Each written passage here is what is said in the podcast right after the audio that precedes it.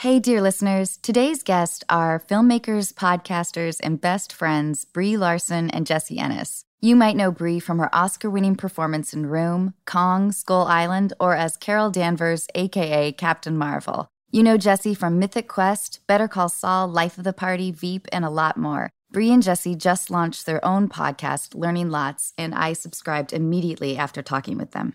Later in the episode, I'm joined for the first time by best-selling author Rachel Hollis. Rachel has lived through and learned a lot this past year and has some great insights to share on the topic of dating during and after a pandemic. Thank you all so much for your kind comments and telling your friends about our show. It makes me really happy to watch the unqualified community grow. If you have a question or a story to tell us, please go to unqualified.com and look for the link. Okay, here are Brie and Jessie.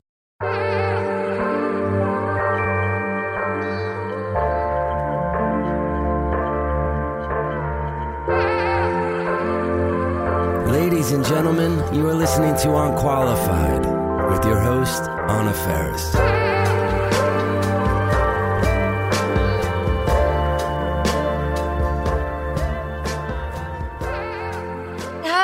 Hi! Hello. I love it that you guys are doing this with me. Thank you so much. Thank you. As you can see, I'm addicted to knitting. I love that. But listen, I want to be at the place in our friendship with the two of you guys because I really love you, where you could say, okay, it really looks like you're not paying attention to what I'm saying. okay, I'll be sure to let you know. I've been too nervous to do it in front of anybody else because it clearly is kind of rude. I like it. Yeah, I knit when I'm like listening to podcasts, so it makes sense that you would knit while you were doing a podcast. Brie, of course you knit, and I bet you're really good. I'm okay. It's meditative when it's like a scarf, but when you're actually trying to make like I made a cardigan. You did? Yeah, that was a journey. Yeah, I'm not there. Yeah, a lot of counting, recounting. Yeah. Yeah. I don't know if I'll ever be that kind of knitter. Brie, was that the cardigan that I gave you for Christmas? Correct. It was the kit you gave me. Oh, nice. Good gift. I gave her a bunch of kits. I gave her like an easy, a medium, and a hard. Yeah, I haven't gotten to the hard yet. Oh, the cardigan isn't the hard? No, it's not. What's the hard? What's the hard? Socks. Socks. Socks, of course. I thought socks were easy. You would think. You'd think socks would be easier than a cardigan, but no. Those are like the kinds of socks, though. If you hand knit socks, you're gonna fucking fall. Don't you think? You're gonna slip so hard. You can't make a tight enough knit. At least I can't. No. No, and they're not going to be comfy. I just feel like I'd never wear them. It would just completely reframe my understanding of socks, like too much that I don't think I could exist in the world any longer. Mm-hmm. So, you guys have a podcast. Mm-hmm. Tell me about your journey so far. I was thinking about it this morning, and one of the things that's been gnawing at me is that I have the privilege to have certain conversations and having a platform to share those conversations so people can get the knowledge that I get.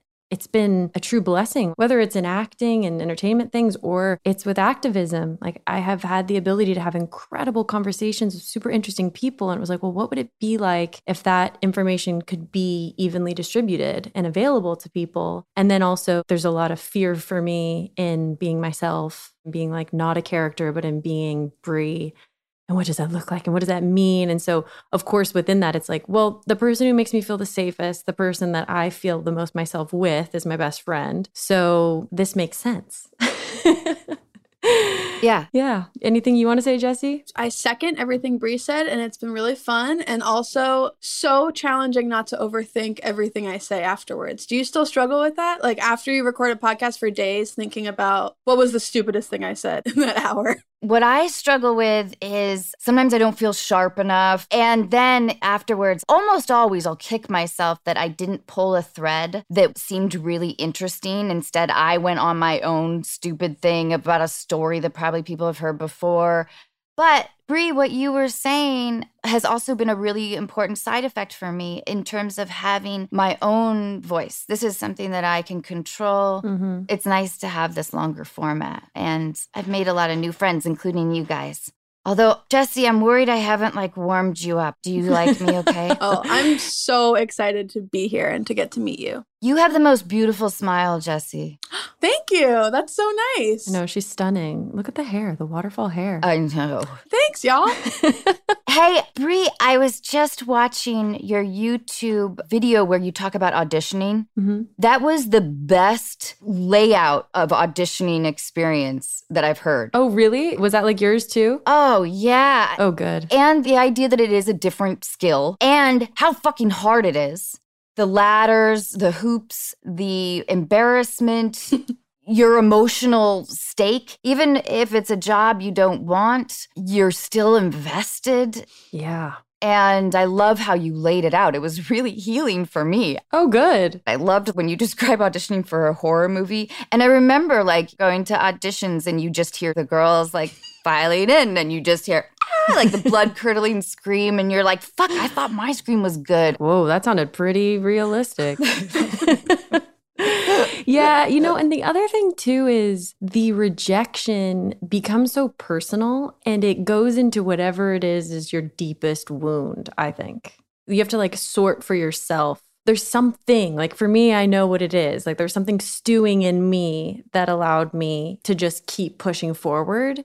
And then at the same time, when I'd get the no, it's easier sometimes when the no is clear. It's like, no, you know, you didn't have the right eye color and you're playing a young version of da da da. It doesn't work. But when it's like, no, not the right fit, then you're like, well, why? Obviously, there's something wrong with me because I'm not the right fit. So, how do I become the right fit?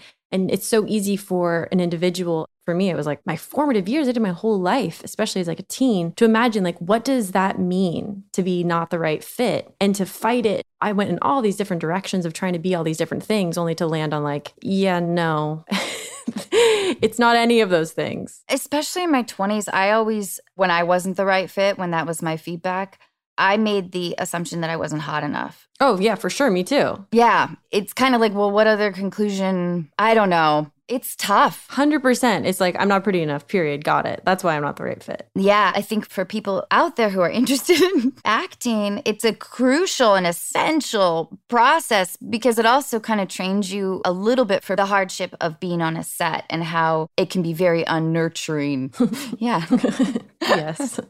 and no one's coddling you until later. Hopefully. But yeah, it's a grind. I auditioned for something in December and it was my first audition since mom. So it had been like seven years since I had auditioned for something. So I clearly didn't get it because I would know something. but I can't bring myself to ask my agents for feedback. And I'm kind of debating if that's a good approach for me because Mm. clearly I still have a question like, Mm. okay, was I not hot enough?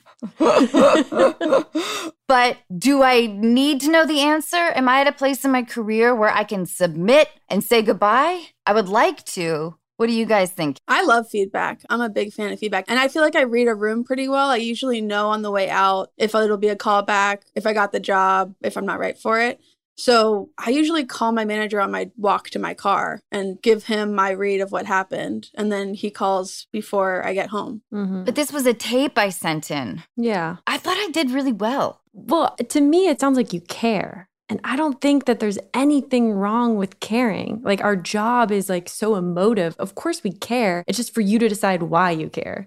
Do you care because you're like, I really love this story or I really love this character? Or is it like, I really want them to like me?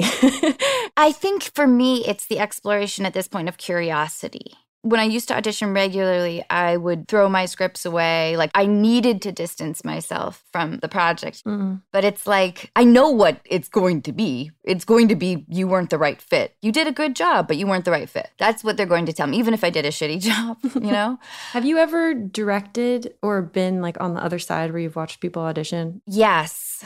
In fact, when I first auditioned for Scary Movie, that was my first audition in Los Angeles. Whoa. Yeah, it was crazy. I was dizzy with like, what the fuck is happening? I had never been to Los Angeles. Like, I did not know what was going on. I sent in a tape from Washington, but the casting director had me watch other people audition. That's cool. I knew enough at that time to realize that it felt slightly unethical. Like you were in something private. Yeah, and because these actresses would come in, they would see me, and I was just in the waiting room, and suddenly they're performing for the casting director and me. Mm. Anyway, she championed me. But what are your thoughts on seeing the other side, Brie? I've never directed, but I know that you are directing and producing. So I taught a kids acting class like really briefly when I was broke and couldn't afford acting lessons. And that was the way that I was able to get acting lessons.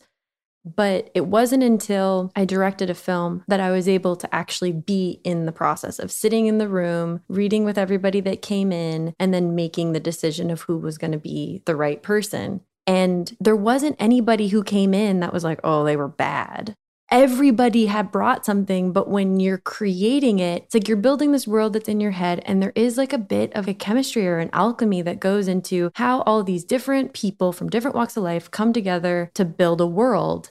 And it really opened my eyes of like, I wanted to individually tell each person who came in, like, I know it's hard to understand, but like, there is nothing wrong with you. You didn't do anything wrong. It's just in crafting this thing, it just fits this way. And it felt so impersonal in a way. And I wish that I had had the opportunity to know that sooner because I think I would have understood the not the right fit thing in a totally like humane concept. Right. Rather than like spiraling out of how do I become it? It's like you don't change anything to become it, it just fits at some point. And it's hard because that means trusting an unknown and basically in chaos, which sucks. Who wants that? But it's the truth. Do you have experiences where you go in for one thing and then they call you back for a different project or a different part within that project? Because that's like my entire career. that's every job I've ever gotten is you're not the right fit, but we think you might be the right fit for this thing. Like I was heartbroken over one job, and this was at the very beginning of my career.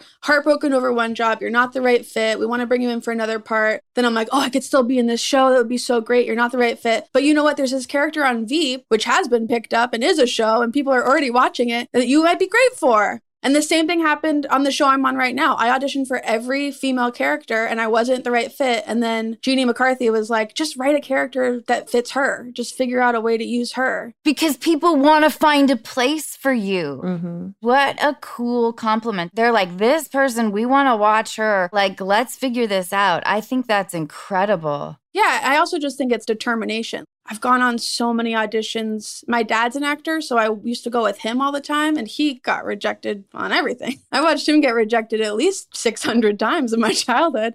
And so when I started working, I was like, okay, I'm to have to audition, like, let's say 200 times. If I can do 200 auditions and I still don't get anything, maybe I should think about this, but I shouldn't even consider quitting until I've actually auditioned for like four years. And then over the course of those four years, I got work. Sometimes I talk to actors who have maybe not as much love for acting Mm. or have sort of fallen into it. Like, Scary Movie was my first audition, but I had done a ton of shitty theater in Seattle. I had done local commercials. And even with getting Scary Movie, I was very pragmatic. I think that's healthy. And I feel like you guys had similar expectation levels because we've been doing it for so long, or maybe because our drive to act comes from a slightly different place. I don't know. Well, there's just lots of ways to get into it. I've become super into sports during the pandemic, and I've found a lot of parallels with that. Like, there's some people who are born really gifted at a certain aspect of a certain sport, and you can fall into it because it's just natural and for whatever reason it's there and it cannot necessarily be the thing that's your greatest passion but is the thing that you're good at and i'm sure there's actors like that too and then there's other ones that weren't always the top pick or the best one, but just had the determination and the feeling in their gut to fight for it. And I feel like I fall more into that category where I just like didn't give up. I just would not take no as like the final word. And so, yeah, of course, with any craft, I think there's different ways of getting into it. And I also think there's different times in our lives where it can feel really stressful and burdensome. And then other times where it's like, oh my gosh, this is the greatest thing in the entire world. Completely. Brie, can we talk about when we first met? Yeah, let's talk about it. Jessie, do you know this? No. Well, I was married or engaged to my first husband, and he was on a show called Raising Dad, which was on the WB Mm-hmm. with Bob Saget, and Brie was a regular. You were such a star, and you were so like vivacious and lovely and mature. I was 10, just so that the listeners know what era we're talking about. I think I turned 11 on set.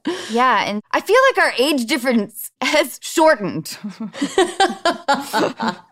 yeah, no, that does make sense though. Because when you're younger, it's like that difference is huge. I mean, it's a completely different stage of life. Whereas now it's like it all evens out in the end. I watched Phoebe Bridgers grow up. She went to the same elementary school that my siblings went to, and she would play guitar every Friday to the whole school. There was like a music thing, and if my school wasn't in session, my mom would bring me with her So I watched this little girl like perform, and then I saw her at a party before COVID hit. And I was like, How old are you? Are you old enough to be at this party? and I felt so old suddenly. I mean, she's also so talented and has like blossomed into this incredible career. And I feel like I diminish it in a way because I'm like, but you're still nine. Can't you just be stuck at nine? And if you're this old, then what does that say about me? And, and I feel like I was just like projecting all these insecurities onto her at this party. And she was lovely and so sweet and kind. But I was just like, there's no way that you could be an adult now. it was like insulting to me. yeah oh my God. And then ultimately finding out we're not that far apart in age, but it felt like, you know, forever when I was 14 and she was nine. Yeah. Okay, I want you guys to answer this individually. At what age do you think you first fell in love, if you have experienced that? That's a really cool question. So, I think the first time that I remember being in love and like the pain of it and sobbing over it, I was maybe around raising dad times or maybe earlier, like nine or 10. And I was obsessed with O Town. and I went to an O Town concert and I didn't know what it was, but I just remember being in the back of the car, my mom driving me home, and I couldn't stop crying. And she was like, What is wrong? What is wrong? And I was like, I just love him. And I didn't know where to place it. I didn't know what one was supposed to do with it. Obviously, nothing. But I remember that so clearly. Like I remember the feeling of like, this is here. I don't want it, but it's happening. And now I have to deal with it. And I'm embarrassed to give a name to it. I love that. Hey, I'm Ryan Reynolds. At Mint Mobile, we like to do the opposite of what Big Wireless does. They charge you a lot, we charge you a little. So naturally, when they announced they'd be raising their prices due to inflation, we decided to deflate our prices due to not hating you. That's right. We're cutting the price of Mint Unlimited from $30 a month to just $15 a month. Give it a try at mintmobile.com slash switch. $45 up front for three months plus taxes and fees. Promo for new customers for limited time. Unlimited more than 40 gigabytes per month. Slows. Full terms at mintmobile.com. Jessie? My instinct was so similar. It was Tommy Pickles. I was like completely in love with a cartoon, like completely in love with a cartoon. And I was so young. We're talking about like five or six. I was boy crazy for this cartoon. And I remember finding out that cartoons aren't real people and being like inconsolably depressed for a long time. Yeah knowing I'd never get to go on a date with this blue shirt diaper boy. Oh, Jessie, and the world's been kind of devastating ever since. Yeah. Yeah. That's tough. But yeah, I feel like I've been in relationships where it's unhealthy and I think it's love, but it's just me trying to believe that it's something it's not. I think I'm in love right now and it's like the first really healthy love. And it feels good. That's great. Can you talk a little bit about that? Yeah. I mean, give it to us, Jessie. Tell us about it. It's great. I'm engaged to be married to a really sweet guy who's really kind and goes to therapy. And yeah, we're in love. It's great. Thanks. Jessie, that's great. Congratulations. Wait, where are you on wedding planning? We had planned pretty much a full wedding and then it got scrapped and then COVID happened and now it's just an idea of something we'll do in the future. I want to have a dance party. Oh, I love that. So wait, how did you guys meet? We met on the set of Life of the Party, which is a Melissa McCarthy movie. I was very single minded in being a good professional working actor who does not have any distractions or does not mess around. and so I got there. All the women in the cast were in serious relationships and they were like vultures trying to figure out someone who they could live vicariously through. And they were all like, Who's your set crush? Who do you love here? Like, who are you going to go on a date with? And I was like, No one. I'm cold and I'm broken and I'm not interested in love. I'm interested in my career. And there's no world in which the two can meet.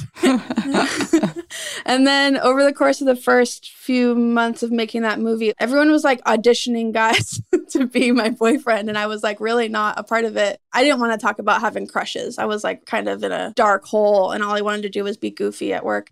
I remember Melissa was like, What about Max? Do you like Max? And I was like, I am not interested. He is garbage. And she was like, It's kind of weird because the two of you stare at each other all day long. And when you're not looking at him, he's looking at you. And then when he's not looking at you, you're looking at him. She's like, I just watch you guys do this weird tennis game all day long. And then eventually he came over to me and he gave me his phone number on a piece of paper and it just didn't even register to me. I went home, I like lost the piece of paper and didn't think anything of it. The next Monday he was like, "What happened? You never called me." And I was like, "Yeah, I was never going to call you." And then a friend of mine came into town and he's a goofball and he found the piece of paper. It was behind a couch, which also is like, why was Logan behind my couch? And he like prank called Max and said he was someone from Southwest and that he wanted to offer him a free flight. And Max is like very pragmatic kind of guy, and he thought his information was being phished. And so he started like talking to Logan about how it's illegal and how he'll be reporting him. He's like taking it really, really seriously. He was on speakerphone. I took a video of the two of them talking and then sent it to Max, which was so confusing for him. And then I kind of felt bad that my friend Logan had pranked him. So we all hung out that day. And I remember Logan that night being like, You should flirt with Max more. And I was like, I'm at work, sir. And then it just kind of kept happening. But I was really cold and shut off. And I kept kind of thinking, well, when I'm wrapped, maybe I'll talk to Max and we could go out on a date, but not until then because I'm goofy and I want to be able to feel free at work. And I don't want to be making like ugly faces and silly jokes and stuff and then like looking in the corner and wondering if that guy thinks it's funny. I just didn't want to make him a part of my creative process. And I'm kind of boy crazy. So if I had a crush on him, it would be difficult to separate. But I definitely thought I just had him on the back burner and I could retrieve him whenever I felt like it. And then one night I was out at a sushi restaurant with my friend and Max came in with a girl or a woman and I immediately freaked out. I was like, this is what jealousy feels like. I like waved the waiter over and I asked oh if oh he could send a glass of milk over to their table. And they were like, well, you don't have milk. It's a sushi restaurant. And I was like, okay, can you just put together like the grossest non alcoholic cocktail? like, just get the grenadine and all the weird fruit bits and just put it all into a glass and don't put any alcohol in there. Just make like a gross drink, which I still can't fully back up my reasoning behind. Yeah, interesting choice. yeah, I don't know why I did that. I was just trying to sabotage them, I think. So they brought over this very weird drink, and the waiter was like, it was sent to you by that table over there. And Molly and I wrapped our napkins around our heads like babushkas and we like waved to them them. And Max has said that like that was the moment when he wished he was at the other table because he was like, "Oh, these girls are so fun and Jessie's so weird. Why'd you send me this drink?" And then later on, I walked over to the table as we were leaving, and I was like, "Oh, you guys should order these things. Or they was delicious and have fun." And I figured this girl was someone who was working on the movie that was in a department that I don't usually come into contact with. So I was like, "Do you work in accounting?" And she was like, "No." what are you talking about? And I was like, oh, she was like, I'm from New York. I just flew in. And I was like, cool. And then by the time we got to the car, I was like shaking in full blown rage. And I was like, flew in from New York. She came from New York. I was just very possessive of this person I had never gone on a date with before. And the next day at work, he was like, Wasn't that so cool? We ran into each other. And I was like, Yeah, did you like the meal? And he was like, Yeah, it was great. And I said, And how about that imported pussy? Like his face flushed with red. He was shocked. He did not expect me to say that. He walked away, and I just kind of was like, I don't know where that came from. I mean, Brie looks shocked. This is not normal me. I'm shocked. I did not know any of this. So it started with you being like, and I'm in a healthy relationship. we both started going to therapy eventually. Yeah. But yeah, the other ridiculous part of the story was that I have really bad allergies, and we were shooting this scene where I swear they just brought in bags of dust to decorate the set. I was like getting sick and kind of like disoriented almost. And I remember they were like, we're just going to change a lens. And once again, my friend Molly was like, I'll hang out with you. How does it feel? And I was like, well, I have a stomach ache and just feel really nauseous. And Max ran over and he was like, You feel nauseous? Do you want a ginger ale? And I was like, Don't you have a lens to change, sir, that I definitely have a crush on and don't want to talk to? And he was like, I already did it and ran away. And he came back with like an insulated coffee cup with ice, ginger ale, and a straw. And I was like, This is the most thoughtful gift anyone has ever given me. And then for the rest of the production, everyone called him Ginger Ale Boy. And when I wrapped, we went on a date and we've been together ever since your self control is impressive. But it is funny how that was like the adult decision, but then like your behavior was like really funny. was like a mean middle schooler. I know. Brie, are you in a relationship? I'm in one. Are you happy? I am. You seem happy. You have like the most beautiful glow about you. Thank you. Are you guys quarantining together? Mm-hmm. Good. Yeah, I'm super happy. And the concept of love is something I've been thinking about a lot because I think our understanding of it is only as much as we've experienced it. And the way we experienced it, perhaps when we're younger, is quite different, I would imagine, than when we're older. At least that's been my experience of it being this sort of like opening of how to define it or what it looks like or how it feels. And I guess the way that I frame it is like, does it support you as being you? And then in the moments where it feels like it's infringing upon you, which I think is quite normal, especially if you're coexisting with someone 24 7 in a pandemic, then can you talk through that in a way that's comfortable for both? Because both want to support the individual, and supporting the individual then creates the whole. So that's been, as of late, my understanding of what love is. It's not so much that it's like me crying in the back of the car at nine years old, even though that's what I thought it was now at 31 years old. It feels and looks different. I think such an important part of love is being able to grow together, you know, being able to take life's different bumps differently, but doing it together. When I met my fiance, Michael, he would talk a lot about how life is short.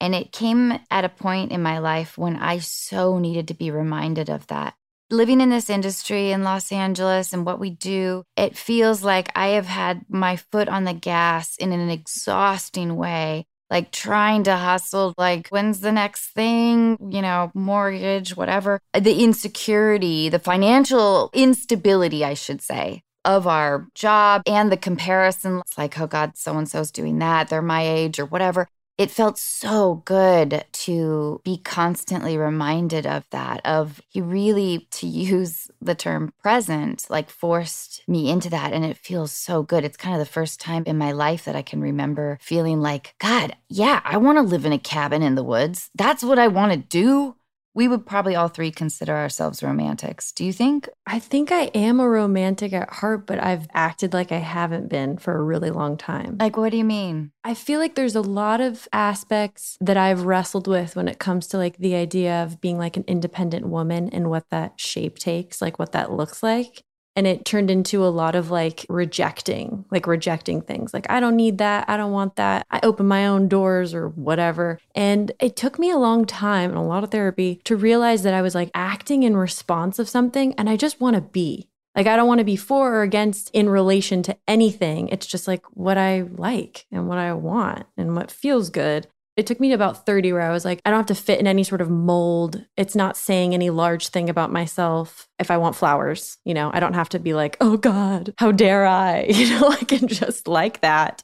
And that can be intermixed with all these other things of ways that I like doing things myself. Brie, that is the healthiest thing I think I've ever heard. I mean, I don't know if I'm there yet. 44. it's a process. I'm not saying I've arrived. I don't think there's any like true arrival because that stuff changes constantly. Like what it is that's living in you and what you want is constantly shifting. But I think being in the conversation of it rather than just being like, oh, I definitely don't want to be like that or I always want to be like this is kind of dangerous. Yeah, I think any kind of categorization Mm-hmm. is tricky. Do you guys have a bad breakup story? I've like had maybe five serious relationships if I include college. The majority of those relationships I ended, but it was only after my hand was forced. Like Mm. things had been so miserable for a long time and I couldn't quite figure out why Mhm. and kind of trying to repair it Mm-hmm. and then eventually being like, what are we supposed to do here? I'm breaking up with you. Like, this is clearly what you desire because I don't know other people who would want to live in this kind of misery. Like, I guess I tried really hard to make bad things work. Yeah. Yeah. Yeah. But I think for me, in reflecting on that, I feel like I just didn't have any examples of like knowing when it's done. Like the only reference points I had when I thought about like what a breakup was was like some sort of like wacky comedy where like the girl walks in and the guy's like, whoa, and he's like in bed with another woman and she's like, oh my God, pack up your things and go. And it was like, yeah. well, that never happened. So I guess it's just you try, you know? And unless you have really close people to you that are willing to share those vulnerabilities, I feel really lucky that I have a lot of friends that are older that have been in relationships married for 25 years that are really open about talking about like the cycles of the relationship and all that. That's super helpful if you can get that. A lot of people don't have that. So we're like floundering to know. And it's like, what are you supposed to do? We get it from movies or like, I guess, like 21 reasons you should break up with someone based upon tweets put together by BuzzFeed. Like, how are we supposed to know? And that's when like love is such an interesting concept because it's like you can still love someone and it's time to go. But that's like in hindsight is another thing. But in the moment, it's like, how do you grapple with that? And I think it's a very beautiful thing to have hold love in your heart and also go, this is at the expense of myself, and that cannot be. Yeah, I love that.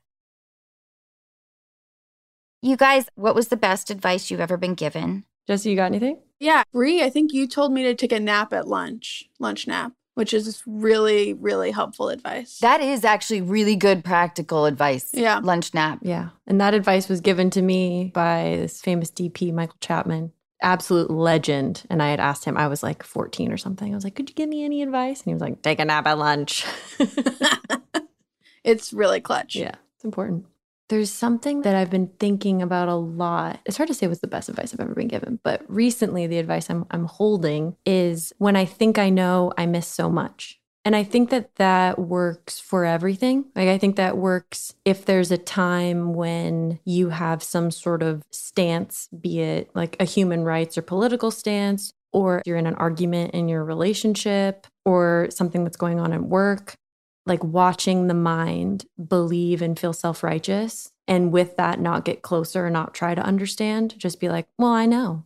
I'm humbled by that constantly. And I think it's so human, in particular, in an argument, no matter what kind of argument that is, to feel so sure. And then maybe when you've calmed down, you're like, oh, how dare I? like, how could I have thought that I knew the entire picture? Like, I cannot. I have another piece of advice. This is more acting advice, but I feel like it applies to a lot of my life, which is an acting teacher said, if you're feeling really, really nervous and that's all you're thinking about, just say you're nervous because the second you say it, you cut some of its power. So, like, even before an audition, if I'm in the room and I notice like my hand is shaking or something because it really matters to me, I'll just go, oh God, I'm so nervous. Okay. And then immediately I feel better. And I don't really judge myself for feeling nervous. I think everyone feels nervous. Mm. Does that same idea apply? Because I was thinking about if I confess, like things that are pretty embarrassing to me, if that will relieve me, or if telling my friends or family or something, if they'll be like, oh God, yeah, like confirm, like, yes, you should still be very embarrassed of that. I think embarrassment is a really tough emotion to grapple with. Same thing with jealousy. And embarrassment is so interlocked with shame. Shame. Embarrassment is knowing that something you did was bad, and then shame is thinking that deep down you are bad. Mhm. And I feel like after enough things happen, my embarrassment translates to shame really quickly. Yeah. I've been really interested in the concept of shame because obviously I have it. And I think in some ways we're all kind of working from that place of like trying to get away from it or try and get close to it or try and make sense of it. And so I've been working on this project, which has required me to like talk to a lot of different people about the things that like is their deepest shame. And so far, not one time has someone said something and I've been like, oh yeah, you should feel shameful about that. Not once. I've spoken to a lot of people, and every single person, I'm like, oh my gosh, you're holding that? Like that's weighing you down. Relieve yourself of that. So I'll just offer that up that I think we feel more isolated than we actually are. And the freedom and being to like relieve ourselves of those shames, kind of like what we're talking about at the beginning of the conversation, to not be living in reaction to something, but just to be as the self. I think that's an incredible place to be from and to not be living in fear. I love that. Brie, I wanted to ask you about nominations and awards and the time in between.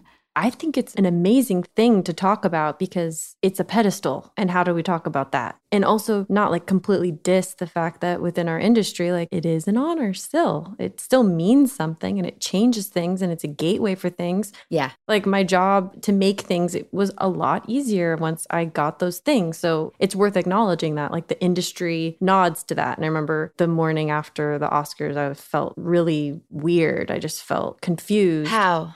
Well, first of all, I woke up in Vietnam, which was very confusing in a place I didn't know where I was. Like, I got on planes and things, but I basically won and I like partied all night and then did like a talk show that morning, having not slept.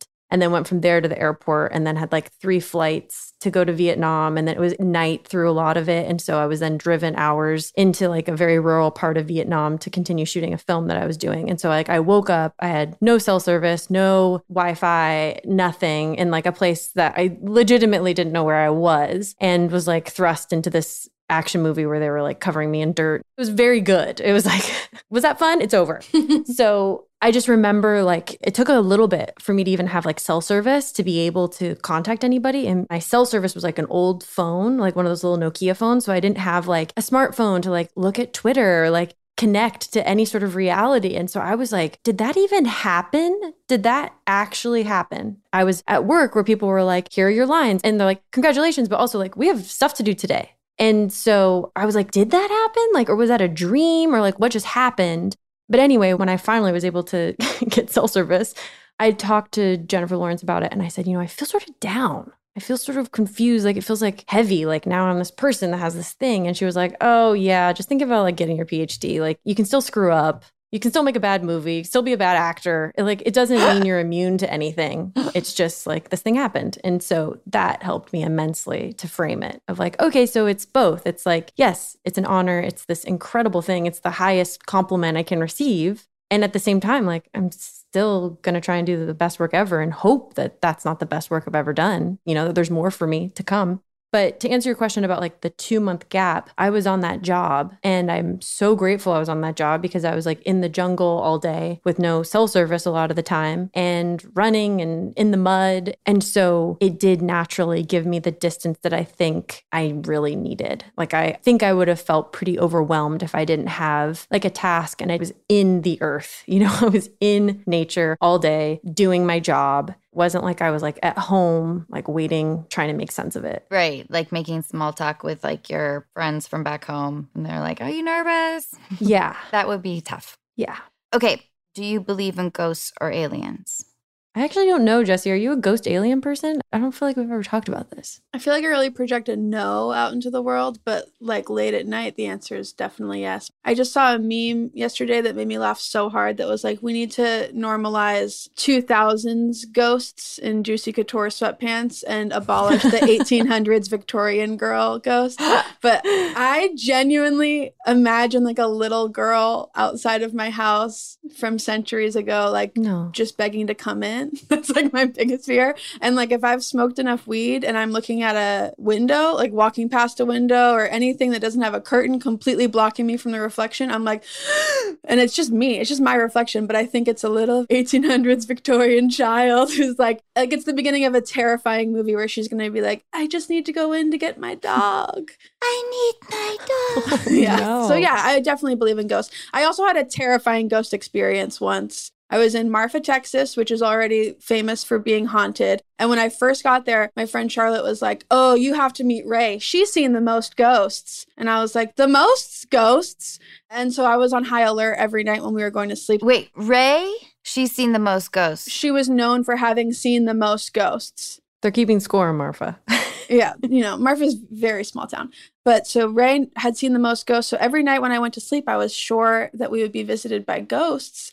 And one night, it was the middle of the night, and I woke up like, which is not something that usually happens to me. And I saw a ghost at the foot of our bed, and I started talking to the ghost and like begging the ghost to let us finish out the night's sleep. We were planning on moving to a different Airbnb the next day. So I was like rationalizing with this ghost. I was like, look, it's just one more night. You can have your space after tonight. Just let Charlotte sleep. Let me sleep. I promise we'll be gone tomorrow. And I was speaking out loud, my friend asleep in the bed next to me. And over the course of me speaking out loud, I started to kind of wake up. And then I started to kind of get my bearings a little bit more. And I realized I was talking to a purse that was hanging on the wall.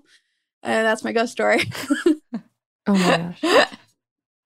but what about aliens? yeah, I'm sure they're out there somewhere. Aren't we aliens, kind of? Yeah, I'm down with that. I like the idea that we're trying really hard. You know, like with the Mars, land- like as a species, we're trying to make friends. if acting suddenly became illegal, how would you make a living? And I don't think we can go directing producing. I think it has to be outside industry. I'd be either a taxi driver or a therapist, or both. That's pretty good. Taxi driver, you must like to drive. I went through a phase many years ago where I was like fully committed to becoming a taxi driver and just like taking a year off and being a taxi driver. I just had this very romantic idea of like carting people around and talking to them and hearing their stories and just like being connected. Brie, I love that so much. I really wanted it. You are gonna love podcasting. it's like being a taxi driver at home. Ryan Reynolds here from Mint Mobile. With the price of just about everything going up during inflation, we thought we'd bring our prices down. So to help us, we brought in a reverse auctioneer, which is apparently a thing. Mint Mobile unlimited premium wireless. Have to get 30, 30, bit to get 30, bit to get 20, 20, 20, bit to get 20, 20, bit to get 15, 15, 15, 15 just 15 bucks a month. So, Give it a try at mintmobile.com slash switch. $45 upfront for three months plus taxes and fees. Promo rate for new customers for limited time. Unlimited more than 40 gigabytes per month. Slows. Full terms at mintmobile.com. Hey, it's Danny Pellegrino from Everything Iconic.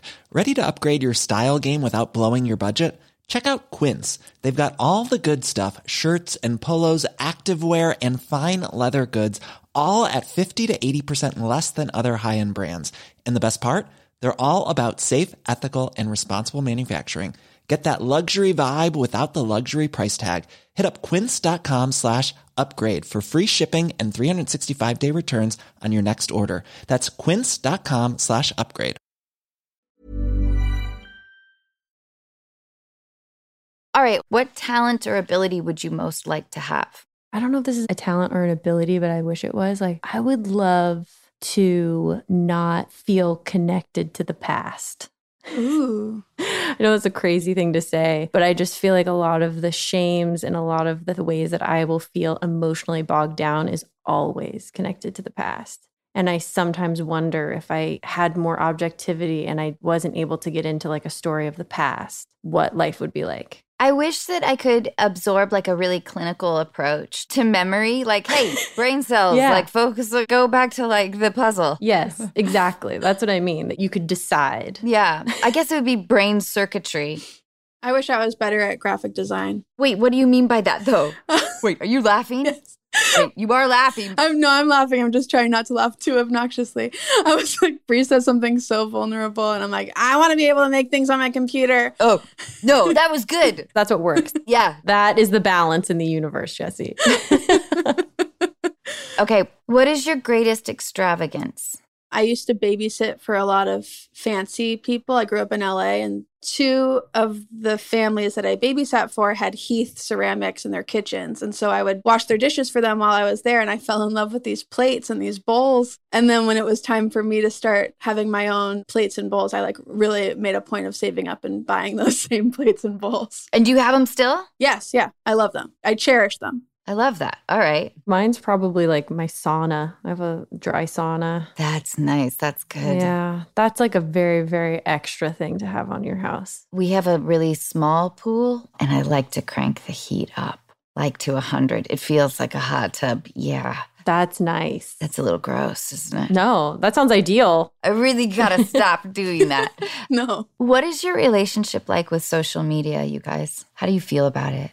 I had social media, well, Facebook I had in high school, and then Instagram was in college, and I was not a working actor. And so I would just do whatever I wanted. I was super goofy and I'd post embarrassing stuff. I just had no filter and I wasn't self conscious about it. And then once I started working and people would follow my account, I stopped being as goofy. Hmm. Yeah. And that's kind of painful. Like, I kind of wish I was more comfortable being super embarrassing the way that I was in high school.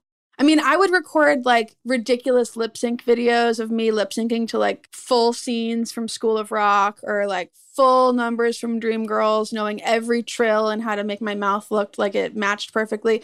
I don't think I could bring myself to post stuff like that now. I think it's also doesn't feel as fun. Mm-hmm. At least that's how I feel. I feel like the anxiety and the risk around it, that's a larger percentage of my feeling towards it than joy of any kind. Mm-hmm. I think it's different to talk about social media right now in the pandemic because I felt like pre pandemic, we were sort of like maybe 50 50 or like 70 30 when it came to like the life social media ratio. And then now, because that's our way of communicating, there's so much being put into it and so much being viewed and talked about that I felt a complete different shift. I never used to feel anxiety over social media. And then when the pandemic hit, I started to feel a lot of anxiety. And so I ended up deleting the apps from my phone and I have somebody else post for me now. I create the content and then I have somebody else post so that I don't look at it because something shifted. And I also started to feel it connect with like, there's so much happening in our country and still happening in ways that I wanted to mobilize and work. And I couldn't do it when I felt like I had this like virtual world that was intercepting.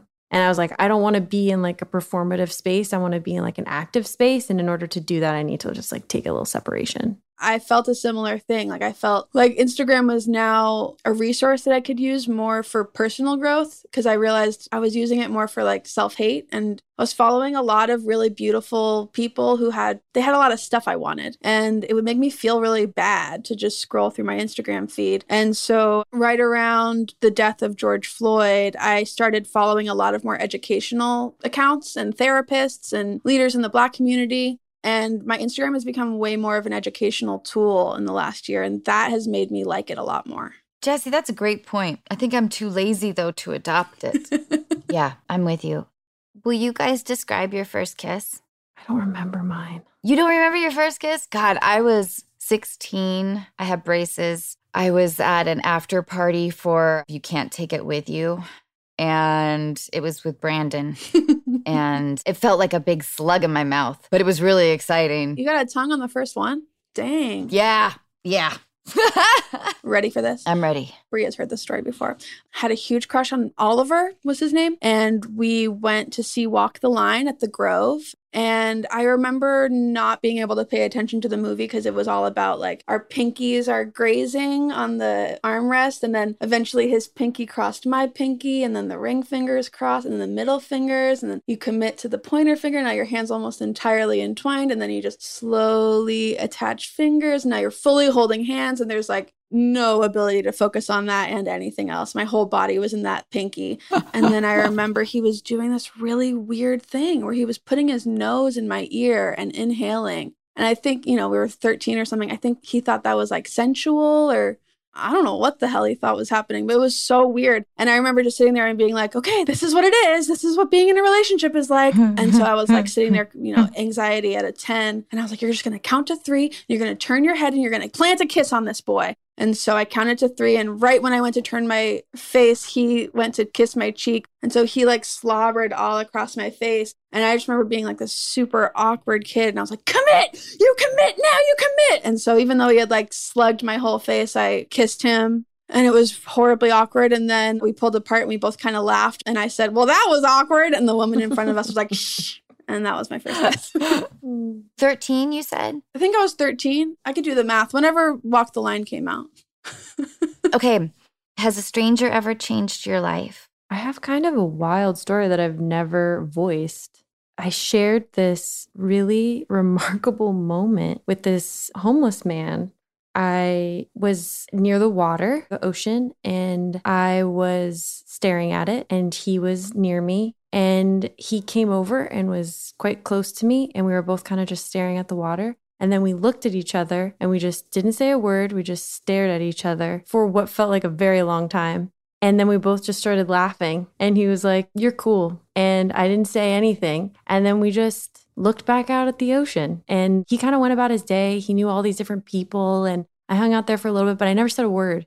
I don't know how to say that that necessarily changed my life other than I think I long for that like all the time. And those are some of the moments I get when I'm on set. Like I've shared eye contact and intimacy with people that have changed me. And that was just one of those moments where I was like, wow, we're all just, you know, here and it's brief and it's beautiful and we're all the same. I love that. Jessie, do you have a stranger? I don't know if it counts, but I had an online boyfriend. I went through a really tough breakup and then I was on a dating app and I set my location to Amsterdam because I knew I would never have to meet anyone I matched with. I matched with someone in Amsterdam and we started talking and we talked for like months and it really helped me get over this breakup. I love that. I think if I saw him in person, I wouldn't recognize him. I mean, I don't know what he looks like. That's amazing. I didn't know that. I'm learning so much about you, Jessie. over a decade later, still so much to know. Did you guys ever play chat roulette? Yes. Yeah. You did? Of course. I was wondering because Brie, you want to be a cab driver, and Jessie, you like relationships in Amsterdam. That to me, that was such a grand social experiment, and I loved it. I love strangers. Like one of the things that I love about like now that my face has been more places. And so some people have like a neuron for me. And so they'll like come up to me or whatever. And it's amazing because it's just like an invitation of like, well, hello, like what brought us together? What's your deal? What's happening? Fascinating. I mean, everybody has a story, everybody has something that's going on, and we have way more that's alike than different. I'm just fascinated by it. You guys are going to have a great podcast because you're both really curious and wonderful and smart and witty. you know, I actually have another kind of funnier stranger story that just came in my head that I'll say quickly. Maybe this is why I want to be a taxi driver. I was in New York. I was out with friends. I was there doing like press for a movie was at a bar, got in a taxi, was drunk, and the second I got in my taxi to go send a text, my phone died. And I like out of just like drunken frustration, was like, and I tossed my phone to the side on the taxi cab, whatever. I paid. The guy asked if I wanted a receipt. I said no. It wasn't until I walked into my hotel room that I went, no, and realized that I had left my cell phone in the taxi. And so I quickly emailed everybody that I was with to be like, hey, sorry, like lost my phone. Like I'm going to be gone all day doing press, but like I'll check my email at the end of the day. So at the end of the day, I got back to my computer and my friend Savannah, who does not live in New York, she lives in Florida, emails me and says, hey, this woman has your phone. I happen to be flying into New York come to my parents' place tonight, like after you're done. And I was like, amazing, like so excited to see you. I have to like run back to press, whatever. Don't fully understand who this person is, why they have the phone, whatever, but I'm just grateful I have the phone. So I get to her parents' place and she's like, It's so crazy that you know da da da. And I was like, Who? And she's like, da da da. And I was like, I don't know who that is. And like, wait, you weren't with her? You weren't like at the bar with her last night? And I was like, No, I don't know who this person is. And it turns out that after this taxi dropped me off at the hotel, the next person it picked up was this woman who was also drunk and picked up the phone and was like, I'll charge it and return it to somebody.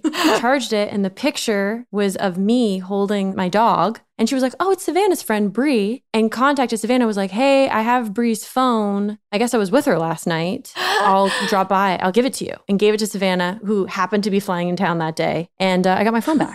That's pretty rad. yeah, that's pretty magical. Brie, I'm not like a karma kind of person. I don't even like to throw the word around, but I think that that means you're loved by the universe. It means that taxis are amazing. Do you guys have a favorite movie? School of Rock. I watched it completely dubbed in Spanish when I was in Mexico. I love that movie. Wait, Jessie, I've seen the movie. It's been a long time, but what do you love about it? I mean, I think it's a great movie. I love the kids. I love Jack Black's arc in that movie. I think it's written really well. I love the jokes and I love the soundtrack. And I just was obsessed with it at an age that, like, it's ingrained in me. I'll also find myself like I had a line I was supposed to say, he's the best boss I've ever had. And I had this cadence stuck in my head and I kept hearing, stupidest I ever had. And I couldn't place it for like two months because I got the script like way ahead of time. And I kept being like, what is this thing that's stuck in my head? Obviously, I'm going to say the line this way because it feels so in me and right. But what am I referencing? And I should know what I'm referencing before I do it. And then the night before we were going to shoot it, I heard it in my head, You're the worst teacher I've ever had. And I was like, oh, It's School of Rock. but yeah, I just love that movie. I think it's great. I love Joan Cusack. I love it all. I think the movie I've watched the most is The Princess Bride. Oh, it's so good. I watched it last week. Yeah, It's so sweet. it is. Have fun storming the castle. The best. It is a perfect movie. It's pretty great. yeah. Box cereal? I do. Magic Spoon. Oh, yeah, Magic Spoon. I know of Magic Spoon. I'm like a annoyingly healthy eater. That's why your skin is beautiful. I eat like a child. I eat like Cheetos. mm-hmm. Yeah, I'm trying to get a little bit better. Brie, I've been marveling at how clean your room is. Well, I moved into a new place kind of like right before the pandemic and it's not very big. And so I did like a huge purge and just like got rid of stuff because I was like, what does it feel like to just be free of all my stuff? How does it feel? feels good. I want to get rid of more stuff. I really need to do this. I don't need that much stuff, I found out. I used to have tons of collections of things. I used to be obsessive, and a lot of it's in storage. But I keep, anytime someone gives me a note, things like that, I am pretty obsessive about keeping it. I'll keep menus from restaurants if the meal was really good. So I have a lot of stuff in storage, stuff like that. Band t shirts. I have a lot of band t shirts. I actually don't have a very good memory. So I really rely on those things.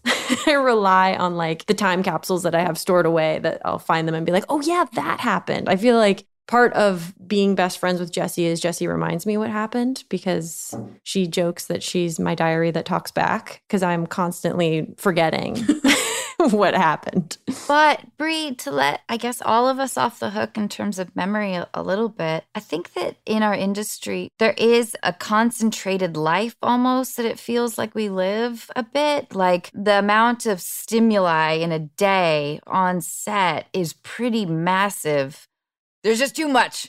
It's definitely a way of coping because I don't remember like really crazy cool things that have happened. And I think they're all ways of just like being too scared.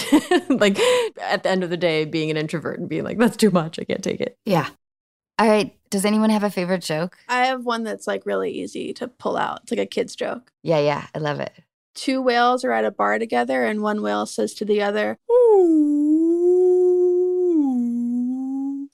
ooh, ooh, ooh." And the other whale says, Dude, you are so wasted. Thank you very much.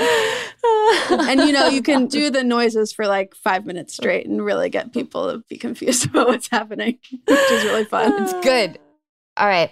I love you both so much. And truly, like, I would love to like see how things are going if you guys are enjoying the whole process. And then I want advice from you guys. Absolutely. All right. I love you both. Love you. Thank you for doing this so much. Thanks so much. Bye, you guys. Bye. Bye.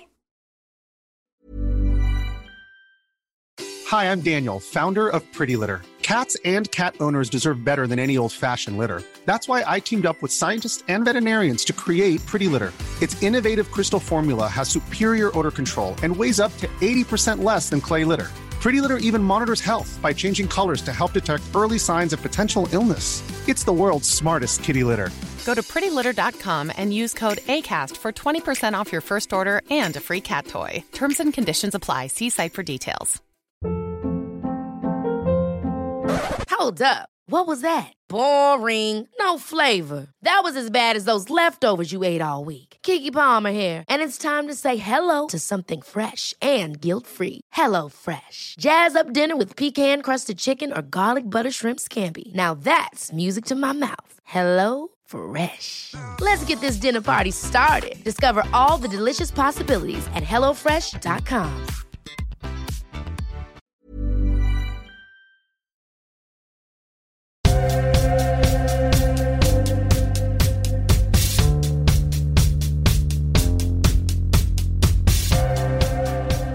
am so excited to welcome Rachel Hollis to Unqualified. Rachel is the best selling author of Girl Wash Your Face, Girl Stop Apologizing, and her latest, I Did Not See That Coming. You can learn more about Rachel on her website, MsRachelHollis.com. Hi, Rachel. Hi, how you doing? I'm great. Hey, thank you so much for doing this today. Absolutely. All right, let's call Madeline. Hello. Hi, Madeline. Hi, Anna. How are you? I'm doing really well. Uh, thank you for writing to us and thank you for talking to us now. I am here with Rachel Hollis, who is one of our relationship experts. She is the best selling author of Girl, Wash Your Face and Girls Stop Apologizing. Hello. So, hey, Madeline, will you tell us what's going on? Yeah, sure. So I wrote in, you know, talking about in this day and age when everything's going on apps and it's social media centralized, how do you stay genuine meeting people on these dating apps and meeting them for the right reasons, especially when your initial reaction is to pick people based on their photos and usually these are their best photos just like Instagram is, you know? Yeah, I have no idea. I don't know how we go about understanding who a potential partner is through these apps. Rachel?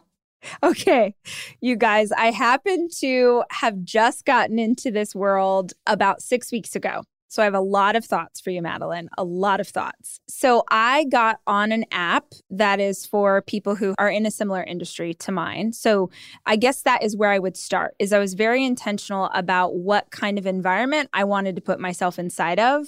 I didn't just sort of go wherever. So that's number 1. Number 2, I made a lot of mistakes when I first got on this, where I sort of didn't know how to set up a profile or what pictures to put or what to write. And to be honest with you, when I first went on there, I just kind of like threw something at the wall to see what would stick. And then now I'm super clear because I think that we have to do this with life and the universe. Like you have to be very specific about what your intention is and why you're there. So, wait, what do you mean by that? So, for instance, if you read my profile right now on this app, it would say if you are looking for love, for a wife, for a soulmate, I love that for you. I'm not your girl. Because what I found was that I was finding people who are like, I'm just looking for my forever. And I'm like, I just got out of an 18 year relationship. I'm not looking for forever. I am just looking for like to meet people and and sort of see what's out in the world. Have you done that yet? Have you sort of set your intention for like why you're even on this app in the first place? Yeah, absolutely. And I think, you know, I'm turning 27 this year, so I'm like in that in between age where you still have what we call like the Peter Pans, the guys who just don't want to grow up and they just want to go there for, you know, hookups or whatever they're on the app for. And then like me, I'm looking for something, you know, more serious and I'm actually, you know, trying to take the time to get to know people. Right. Okay. So I was really intentional in the photos that I chose. Like, I chose photos that look like the kind of thing I would want to do with this potential person.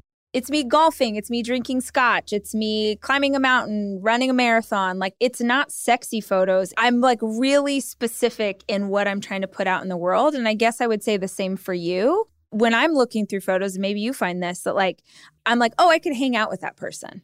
Right. Because for me, everything starts with like I want to be friends with this person. That's how I roll.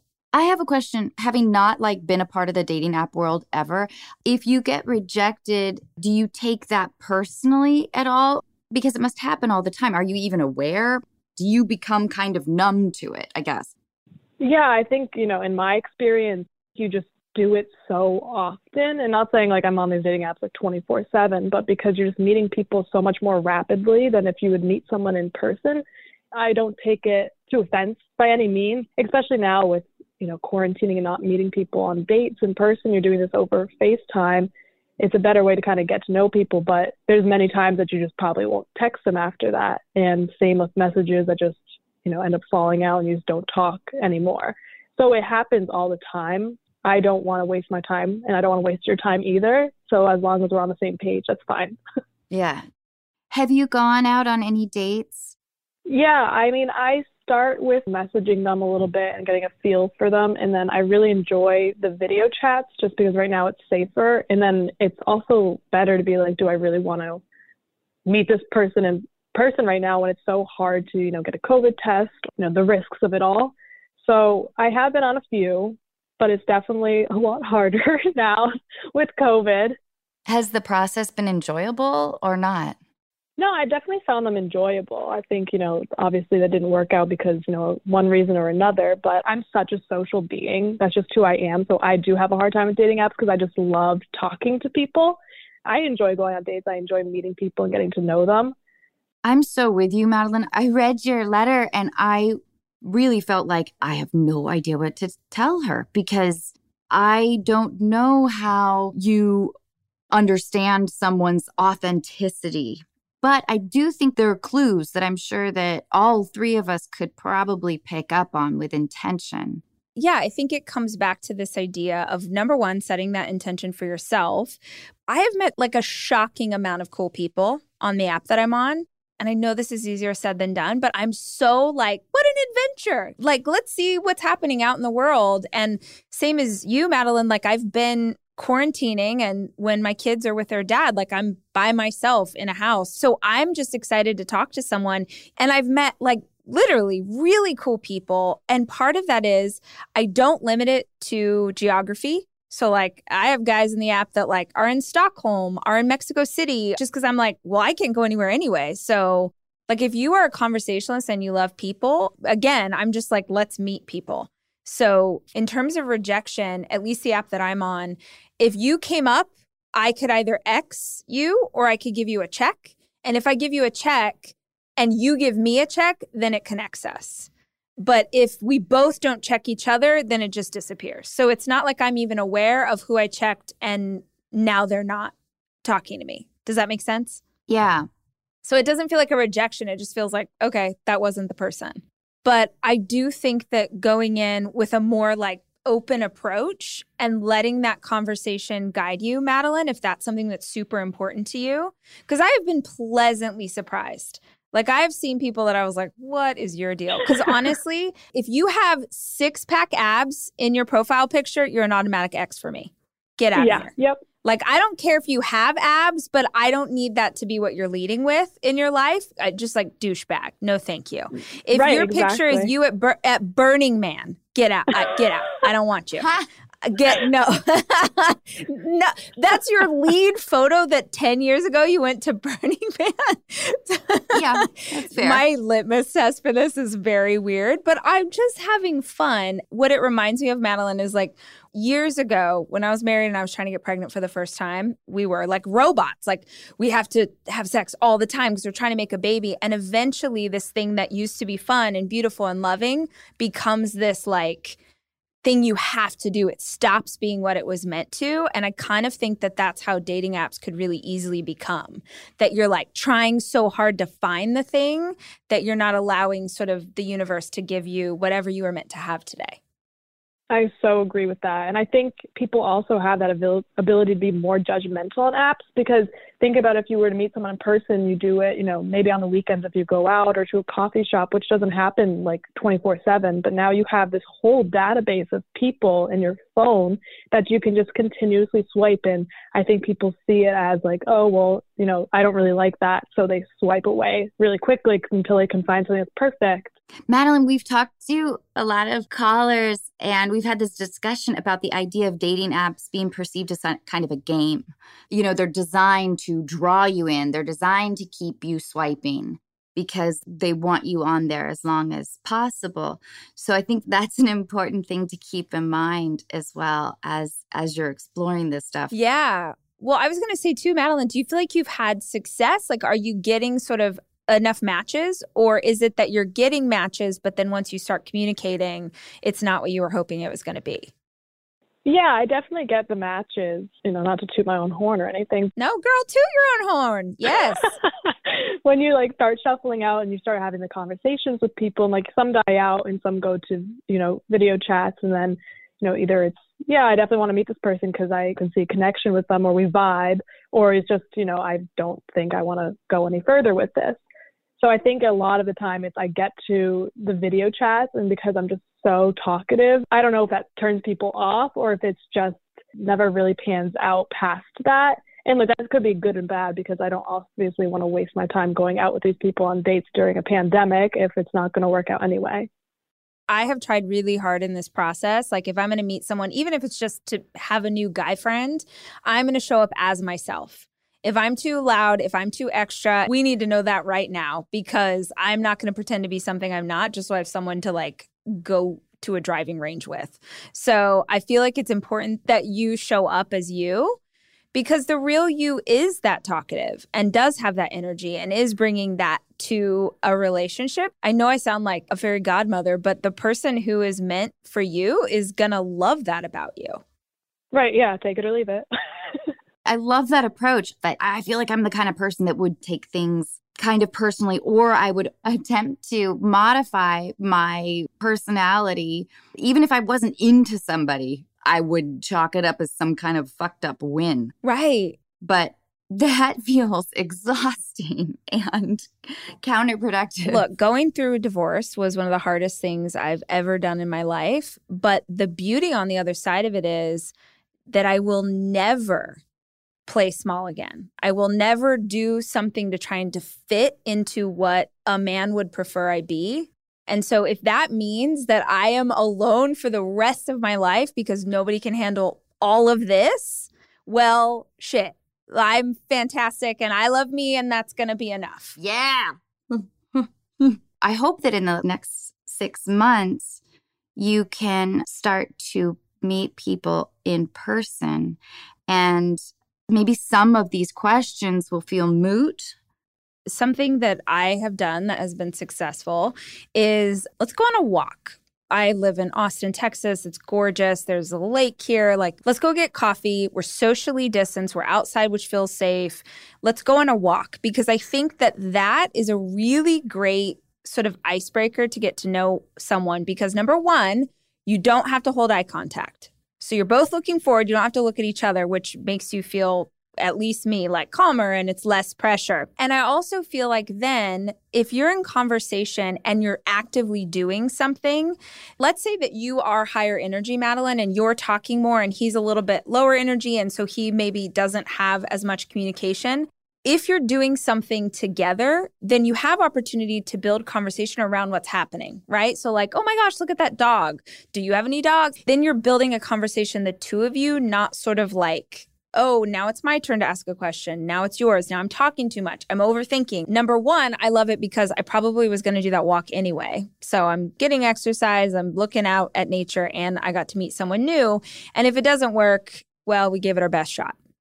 I love that. And honestly, that is probably like my ideal first date is like going for a walk and just getting like lost in nature. Even if you know that your ultimate goal is to like find your person, I think that if you can shift the mindset and kind of walk into this season, both literally and figuratively, here's how I think of it. I'm like, the first time that I went on a walk with this guy, I was like, you could be a friend I'm going to have for the rest of my life or a funny anecdote I tell my girls later over wine either way, I win. like I'm winning in this scenario no matter what. And so I feel like I just go into these situations with such a like, oh, it's an adventure and it's something new and fun. And that takes a lot of the pressure off of it. And then even if it doesn't work out the way that you wanted it to, I feel like you still are sort of like embracing the uncertainty of what this is, which I, at least for me, I think is a really fun way to approach something that can be as serious as dating. Madeline, do you feel the age pressure that we put on all women in our society?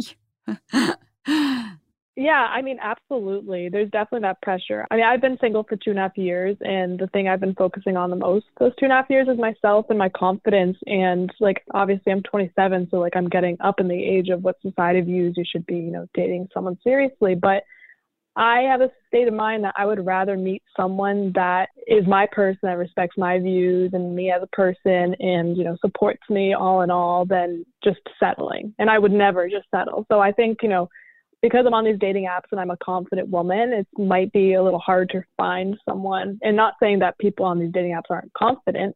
I'd rather be pickier and have my high standards than just meet anyone and everyone if I could give my eight year old son, Jack, one piece of advice that I don't know if I could ever do this, but I would encourage him to not get married in his 20s. A million percent. We are at a place in our society where our 20s, to me, are built for kind of selfishness in a good way. They're like the years that you have to work on your career that I wish I could remove the age element from all of this, like the pressure of getting married and having kids. I got married at 27 and then I got divorced at 30. It still is a time of growth. And I don't want you to have that pressure. So you maybe are in a relationship that isn't quite right. Right. Absolutely. I also feel there's like this magic time of I don't have any pressure.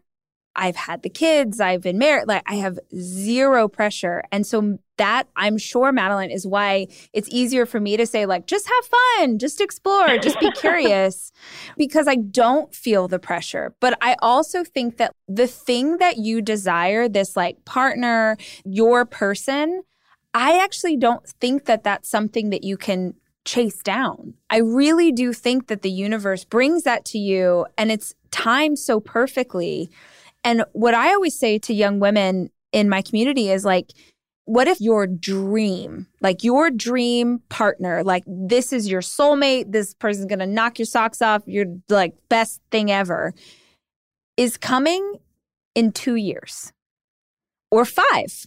And you spend the next two years, the next five, like no matter what you do, you can't make it come faster. You can't make it, but, but I promise you, it's going to be exactly what you need. But you spend years of your life stressing or anxious or wishing or sort of living in scarcity, waiting for this thing that is already yours. Like it's already lined up for you. It's already going to happen.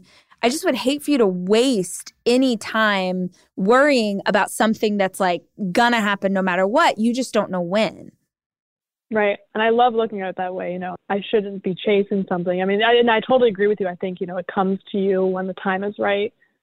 I love that mentality.